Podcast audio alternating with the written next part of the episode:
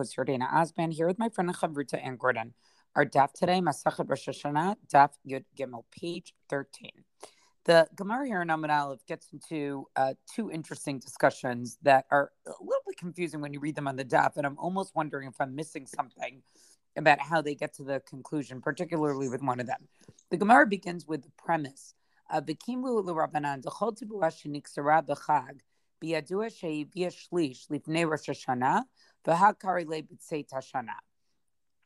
Chazal basically have a um, the. They have like an accepted tradition that any grain that reaches full growth, so that it's harvested on the festival of Sukkot, right? It has to have uh, reached at least one third of its growth before Rosh Hashanah, and the Torah basically calls that period of the year until Sukkot um, Tashana, the end of the year, which sort of indicates that there's uh, that that th- that grain is still subject to the halachot of the previous year. And so then they had the following discussion. Amrle Rabbi Yirmiyah Rabbi Zera. So Rabbi Yirmiyah says to Rabbi Zera the following. So he says, okay, what is this thing about this growth of a third? How can how can chachamim, how can people really tell when it's grown a third? In other words, how do you know when something's grown a third? Because you don't know how it's finally going to grow. I think that's what it's asking here, right? In other words, you don't know how tall the grain is actually going to grow. So when do you know that it actually grew a third of what it needed to grow there? Um, it, it's kind of a great obvious question. Amarle, and look what Rabbi Zera says to him. Lava mina lacha lo tapik nafshacha levar So he basically says, do I not always tell you that you must not take yourself out of the ha- out of halacha? In other words, basically saying how dare you ask this kind of question? Any measures of Chazal, they are exact. And so exact. So Rabbi Zera is sort of basically saying to Rabbi Yirmiyah, this is a terrible question. Eh, don't ever question any measurement that Chazal give because they knew their measurements. And then he sort of goes through a series of measurements that, yes, do sort of seem somewhat arbitrary to us, but his point is they're exact to Chazal. Arba'im seyahu tavel, arba'im seyachaser, kurtav behen. Right, somebody who immerses themselves in a mikveh that has 40 seah of water, they're tahor. But if it's less than say than less than 40 seah, the amount of a kortav, then he can't and he can't become pure in it.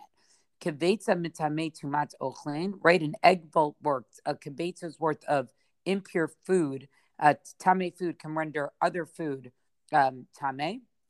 Um, and kibetza chaser shum shum. But if that kibetza is missing just a sesame seed, I mean, think about how little that is. Like, how would you know looking at some food, like, oh, that amount of food, you know, that bread you have is a kibetza.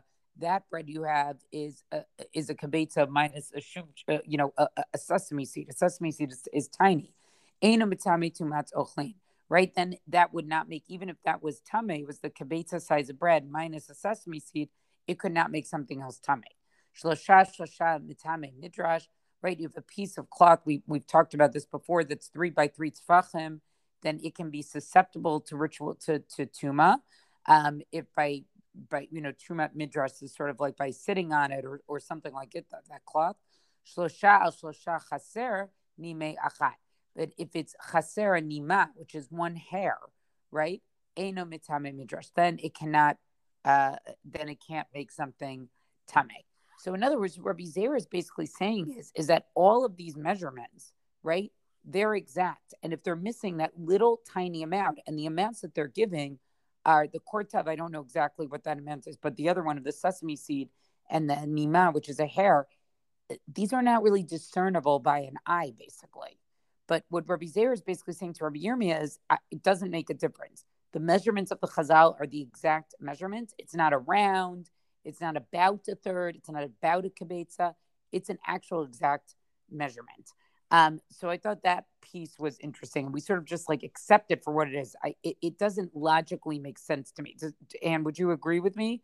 It's not something that's logical, but I think it's more like what Rabbi Zay was saying to Rabbi Yirmiyah is once you start going down the path of questioning the measurements, it undoes all of halacha. So we have to sort of start with the premise that the measurements are the measurements, and Chazal understood what those measurements were. Um, I think maybe even I would say it a little bit more strongly. Meaning, because I think what you're saying leaves open the possibility like it's all just concocted, right?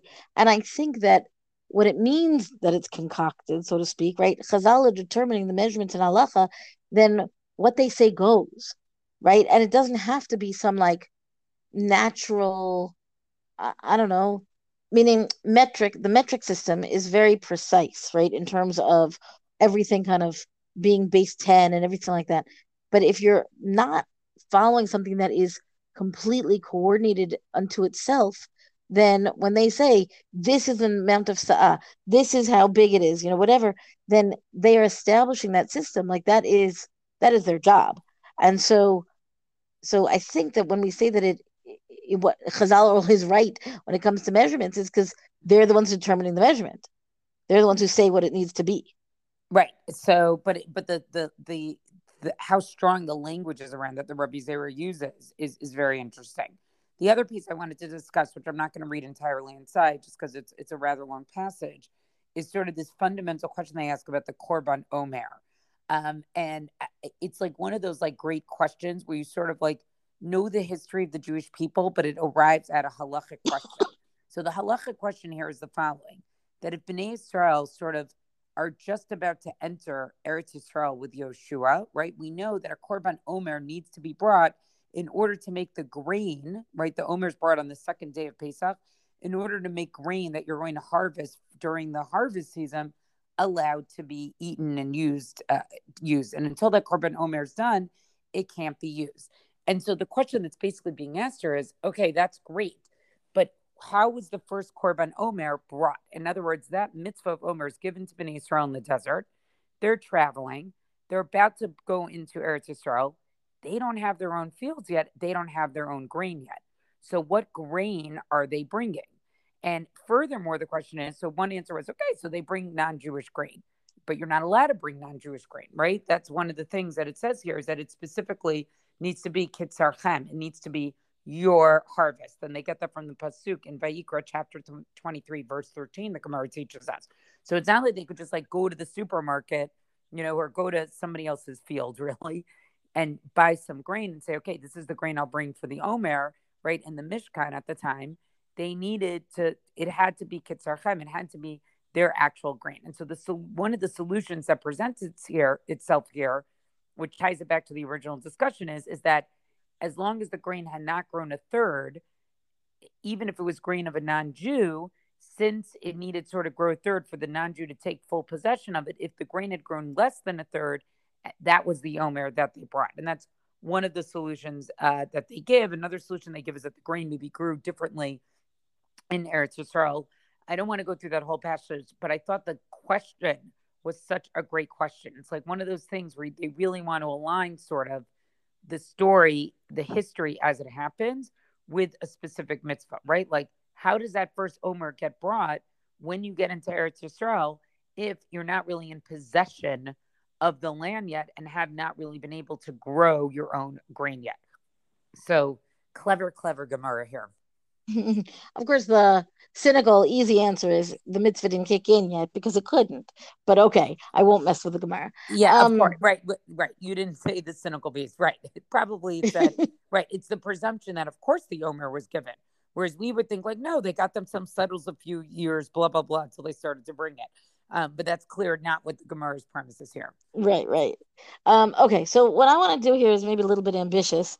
I'm there's a discussion at the very end of Amud Bet, of at the end, very end of Amud Aleph, which harkens back to the beginning of Amud Aleph, which harkens back to a discussion on the previous daf. So the part that I want to talk about is really the part that's at the end of Amud Aleph, but it refers to this section at the beginning of an Amud Aleph, which, where it says at the very top of the daf, Lo sal kedaitach dichtiv v'chag asif betzeit hashana. So this it's like it's citing a verse from Exodus from Sefer Shemot, chapter twenty three, and the festival of the gathering at the end uh, when the year goes out, right? The, and the point is that it sounds like you're going to have some kind of holiday, right? Some kind of maybe it's a harvest holiday, I don't know. And then, then that's exactly what the Gemara says. My asif, what does this mean? Gathering. Ile machag haba bizman asifa if why is it saying at you know why is it called the holiday of you're gathering? If it meant at the time of the gathering, then we already have other verses that say when you have gathered, right? But at the time of your gathering is already there. So Ella, my asif, katsir. So read gathering to mean harvesting. Now, gathering and harvesting are not the same thing. And in fact, when we talk about Chag HaSif and we talk about Chag HaKatsir, usually we're not talking about the same thing, meaning one is Shavuot and one is Sukkot. But the Gemara here is, you know, I will say it, Yardaena, the, the Gemara here is sussing out what's really going on here. So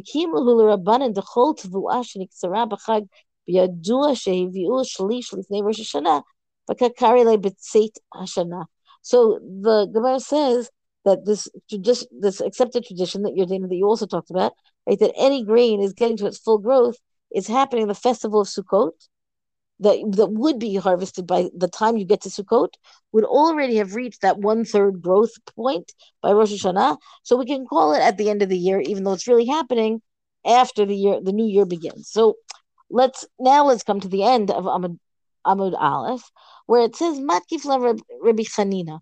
Rabbi Chanina really objects, really objects to this claim and position of this verse from Shmot, the, that's you know up at the top of the up at the top of the Amud. Umi matzit amrat dahai asif katsirhu. He says, how could you say that gathering means harvesting? meaning you can't, is his point. We already know that we have this verse, which the Gemara stated above, meaning when you come to do your gathering from your threshing floor, from your wine press, that's something else that's not harvesting. So the Gemara goes on to say that Mar said that the verse is talking here about the stuff that gets left on the threshing floor and in the wine press that like the stuff that's kind of left over that actually might come to be used to be schach. And then you're not talking about gathering the the produce you're talking about gathering the thing that's going to become schach. You're not harvesting you're just gathering that straw that that debris from the threshing floor um, which is an interesting take. But what I think is most interesting is Rabbi Zera's reaction to Rabbi Hanina, because Rabbi Zera says, "I'm Rabbi Zera, ha milta havai biadan va'at Rabbi Hanina sida shadabe gar." Uh, I want to read this right. Narga. Sorry, my eyes are not seeing well tonight. Um, so what happens? Rabbi Zera said, this thing was in our hands, meaning I understood it. I got it. That we're going to talk about, um, we're going to talk about the year of the produce by virtue of it, the first third of its growth, and that's going to be sufficient, right? But then Rabbi Chanina comes along and he cast an axe upon it, meaning that's the narga, right? He he cut it down, right? Meaning his objection here, quote unquote, nullifies it. What does it mean that he nullified? What does it mean that he took an axe to it? So it's not so simple to say that he just took it apart altogether, because in Masachet Sukkah, excuse me there is discussion about exactly this business so so it's but it but what happens is that it's as if Rabbi Zera's eyes are awakened here to say oh it's not as hard and fast of a proof as I thought it was. And what I find also interesting here is that it does not come back to bring back Rabbi Chanina who's going to give an alternate reading right? He just says no you can't say that. He doesn't say what you should say instead instead meaning he's clearly not going to accept the reading that Katsir, that the time of harvest at Sukkot is what it means when it's talking about the growth that's supposed to take place by the at the end of by the end of the year. So I found all of this very interesting and a little bit um, uh, still requiring further investigation to to unpack it. You know, additionally, but what happens on the rest of the daf, and we're not going to read them inside, but um, you could again if you can find a copy of the handy dandy Koren Steinsaltz, you'll find some beautiful pictures of different um, fruits, vegetables. I think they're really all vegetables actually. Um, that do take root, root before Rosh Hashanah, and then you tie them according to the outgoing year, as opposed to the, as opposed to later, as opposed to a year later. And so, for example, and I'm just going to read very quickly some of the examples, and then with that we'll close. Um, Tanan Hatam, Haores Vardochan, Vapragin, Vashumshumin, Vashrishu Lifnei Rosh Hashanah. So we're talking about rice and millet and poppies, right? Meaning poppy seeds, right? Sesame. These four things, and as I say, there's pictures and there's for, further discussion of exactly what this is. Um, they all seem to take root at that like end of the summertime, beginning of the fall, which is really the Rosh Hashanah time, and then they're going to be counted against the previous. They're going to be evaluated by the previous year instead of going into the coming year. Um, you know, I just like who Rabbi Zera is on this staff. Like he's sort of getting upset with the questions that people are asking him, and I'm not quite sure why. I mean, I think there's a piece of him that's sort of saying like, don't ask questions that sort of undo the basis of the halacha. Is that a good way to articulate what Rabbi Zera is doing here? But I, I don't know. They're legitimate questions, but but he seems very bristly on this page. I think he's. I mean, he's pretty sharp. No pun intended with that axe, right? Right. But but I think he. Maybe I'm misreading this, but I read it with admiration, meaning like, look at this Rabbi Hanina. He just like un like with one fell swoop, he took the ground out from under me. Wow. Meaning, as opposed to how dare he? Um, With Rabbi Yirmiyah, he, he was more. Yeah, I hear what you're saying. Okay, maybe that maybe that's the better read of Rabbi Zera here. Uh, right, Rabbi Yirmiyah, he's more saying like, don't ask that question, Rabbi Hanina. There's right. an, there, there's an admiration piece here. Well, that's our daf discussion for the day. Rank us, review us on all major podcasts. Thank you to Rabbi Michelle Farber for hosting us on the Hadran website. Let us know what you thought about the daf on our Talking Talmud Facebook page. And until tomorrow, go and learn.